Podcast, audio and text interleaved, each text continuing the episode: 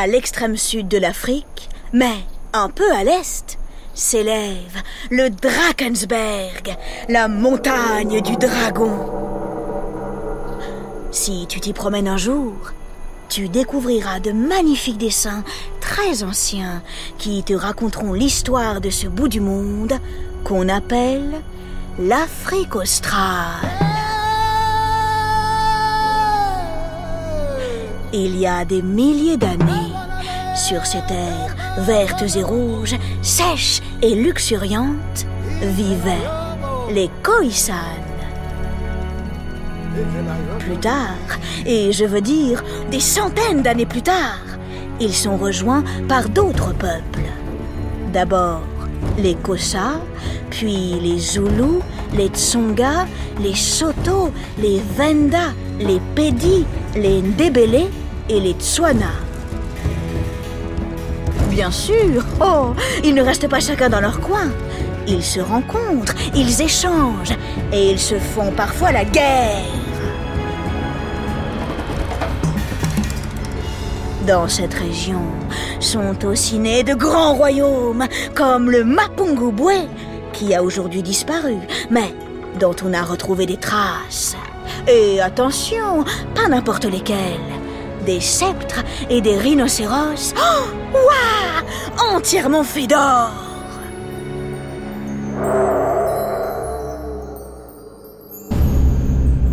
Oula, oh, oh, sans nous en rendre compte, nous avons laissé filer le temps. Nous sommes arrivés à la toute fin des années mille quatre cents.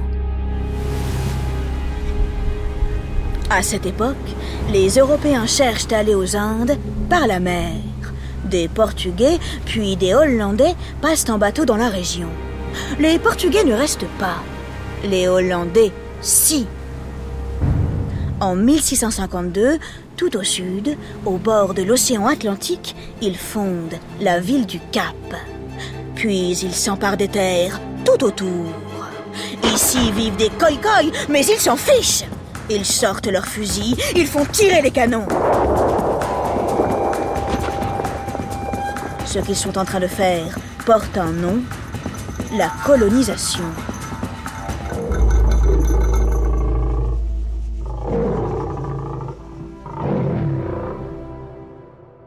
Entre-temps, les Hollandais ont décidé de se faire appeler Afrikaners. Cent ans plus tard, les Anglais décident, eux aussi, de coloniser la région. Des guerres éclatent. En mille neuf cent dix, les Anglais gagnent la partie. Ils créent un nouveau pays sous le contrôle du roi d'Angleterre, l'Union sud-africaine. Les Afrikaners sont verts de rage. Ils ne rêvent que d'une chose, reprendre le pouvoir.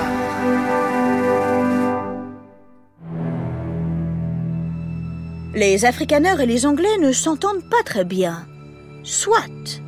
Mais il y a une chose sur laquelle ils sont à peu près d'accord. Ils veulent dominer les Africains. Pourquoi ? Eh bien, ils croient en une idée affreuse, fausse et criminelle. La supériorité de l'homme blanc. Depuis l'arrivée des Européens, les Khoi-Khoi, les Xhosa, les Zoulous ont tout perdu. On leur a volé leurs terres, leurs droits et leurs libertés. Pour mieux les contrôler, on les oblige à vivre sur des tout petits bouts de terre, un peu comme des réserves, complètement séparées des Blancs. Cela porte aussi un nom, la ségrégation. Très vite, les populations noires commencent à s'organiser pour se défendre. Mais la lutte prend du temps, elle est dure, difficile. Les Anglais et les Afrikaners n'ont pas peur de la violence. Ils ne veulent rien lâcher. Ce combat pour la liberté et l'égalité, plusieurs hommes l'ont mené. Parmi eux, il y a Nelson Mandela. Il est Xhosa. Toute sa vie, il s'est battu pour servir son peuple. Et tu sais quoi ? Heureusement, il a réussi. Voici l'odyssée de Nelson Mandela, un homme incroyable qui deviendra le premier président noir de l'Afrique du Sud. Hasimbonanga, Hasimbonango. paix Kounou, la paix chérie Kounou. Nous sommes dans le Transkei, une magnifique région située au sud-est, au bord de l'océan Indien. Entre les collines toutes rondes s'étendent des prairies. Au milieu des prairies coulent des milliers de rivières.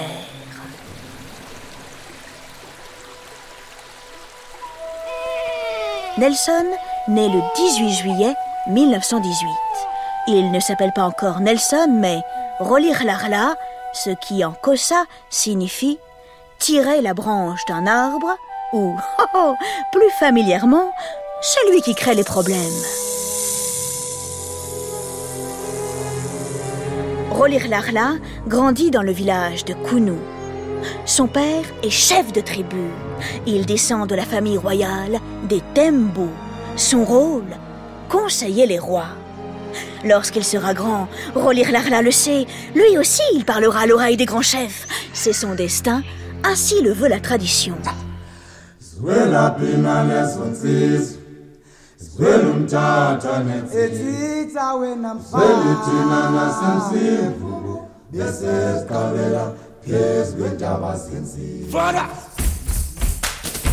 Mais tout cela, ah oui, c'est pour plus tard. Pour l'instant, il a dans les cinq ou six ans et franchement, il a bien d'autres choses à faire. Quoi ? Mais vivre de folles aventures dans la campagne avec ses amis, pardi. Ensemble, ouh, ils se régalent. Ils gardent les chèvres et les veaux, ils apprennent à se battre avec des bâtons, ils sautent dans les rivières fraîches et, comble du délice, ils boivent le lait directement au pied de la vache.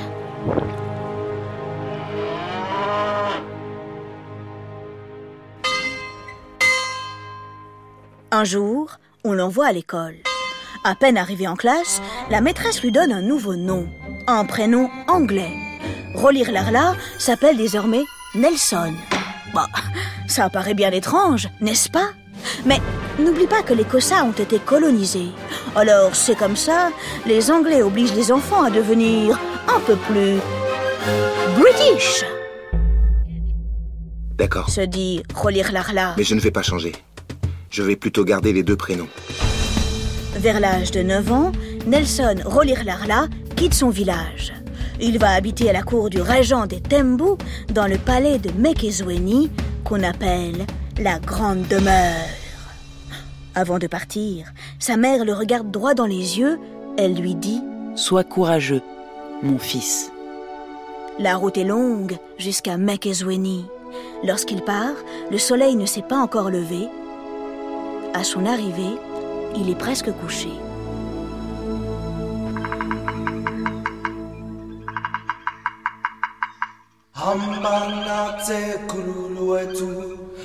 Le régent traite Nelson comme son propre fils. Il est sévère, mais juste. À ses côtés, il apprend beaucoup. Il faut dire que Nelson est très curieux. Il ne pose pas de questions, mais il apprend en regardant. Il observe tout. Surtout les réunions tribales. Régulièrement, le régent invite tous les Tembu à la Grande Demeure pour parler de la sécheresse, du bétail ou des nouvelles lois. Lors de ces réunions, chacun a le droit de parler. Sorciers, agriculteurs, guerriers, le régent les écoute tous. Oh, Nelson est très impressionné. Il se dit « Ça, c'est un grand chef. Quand on commande, il faut d'abord écouter. » Nelson grandit. Il va au collège, puis au lycée. Ses professeurs blancs lui apprennent que les meilleures idées du monde ont été inventées par les Européens. Oh, ça, par exemple, il trouve ça vraiment bizarre. Et puis, oh, quelque chose d'autre le chiffonne. Chaque fois qu'un noir croise un blanc, il doit courber la tête. Le jeune homme se demande bien pourquoi. Un après-midi, les élèves reçoivent la visite exceptionnelle d'un grand poète Xhosa. Sur les épaules, il porte le karos. C'est le manteau traditionnel. Il est très beau, en peau de léopard. Et dans chaque main, il tient une lance. Cette vision, c'est un choc pour Nelson, comme si tout d'un coup, l'univers entier s'était renversé. Fasciné, il ne peut quitter l'homme des yeux, alors il le regarde et surtout il écoute. Le grand poète raconte l'histoire du peuple Xhosa. Il raconte les grands guerriers, les batailles et l'arrivée de l'homme blanc. Il dit « Les étrangers ne s'intéressent pas à notre culture. Nous ne pouvons pas les laisser s'emparer de nos terres. Nous ne devons plus obéir à leurs dieux. Un jour, je le prédis, les forces africaines vaincront. Peuple Xhosa, je te donne l'étoile du matin, car tu es un peuple fier et puissant. » Nelson tremble de tout son corps. Il a la chair de poule et les larmes aux yeux. Jamais il ne s'est senti aussi fier. Ce soir-là, il regarde le soleil se coucher. Le ciel s'embrase, puis devient noir. Lorsque la nuit arrive, pense le jeune homme, le jour n'est jamais loin derrière.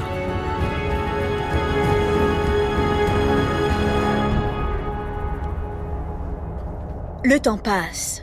Nelson étudie le droit à l'université de Fort Hare, la seule dans tout le pays où les Noirs ont le droit de s'inscrire. Il apprend à débattre, à présenter et à argumenter ses idées. Pour se maintenir en forme, il fait beaucoup de boxe.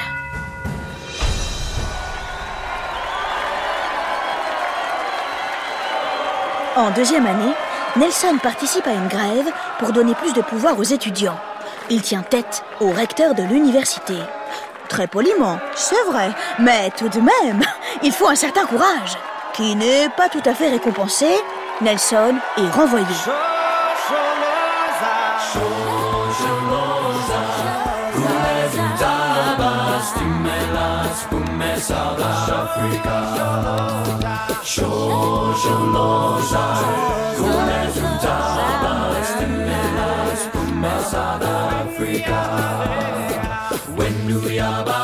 Bon, ce n'est jamais agréable, c'est vrai, mais tant pis, ses études de droit, il les finira par correspondance. Et puis, surtout, tu sais ce que ça veut dire ?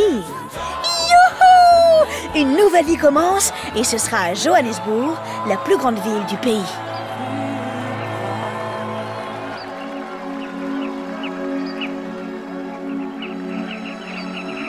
Lorsqu'on veut se rendre à Johannesburg, il faut remonter plus au nord, passer à travers les montagnes, entrer dans les terres.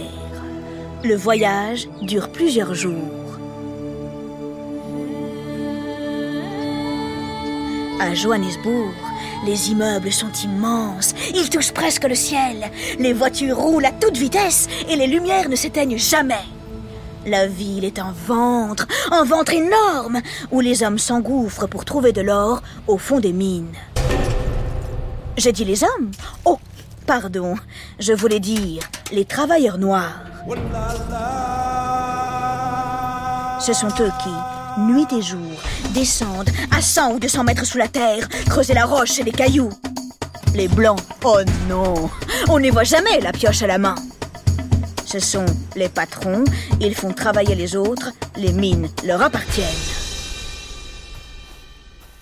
Nelson trouve un emploi à la mine de Crown Mine. Il a de la chance, il se fait engager comme gardien de nuit. C'est beaucoup moins fatigant et dangereux que de creuser la terre.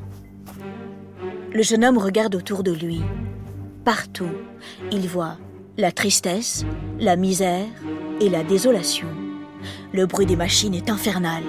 Les mineurs ont l'air hagards. Ils marchent dans la poussière. Ils sont maigres et épuisés. Le soir, ils ne peuvent même pas rentrer chez eux. Ils s'entassent les uns sur les autres dans de toutes petites baraques, sans eau ni électricité. Les Blancs n'ont pas seulement pris nos terres, pense Nelson. Ils volent nos richesses, notre santé, nos vies. Notre pays tout entier est entre leurs mains. Sans se gêner, ils nous dévorent à pleines dents. Un nouveau mot apparaît soudain dans son esprit, l'exploitation. Comment un homme peut-il faire ça à un autre homme ? Se demande-t-il. À la fin de son service, Nelson aime bien prendre le frais sous les jacarandas en fleurs.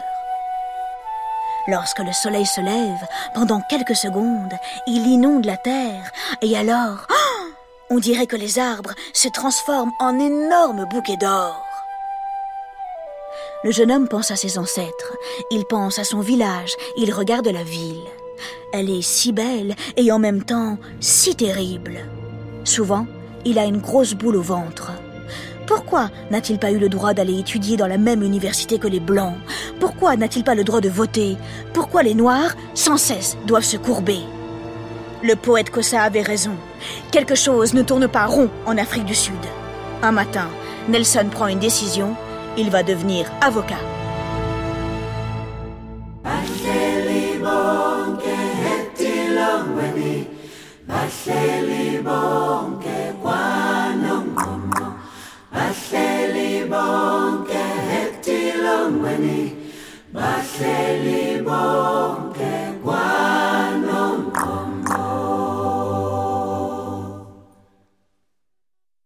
Les Odyssées est un podcast original de France Inter.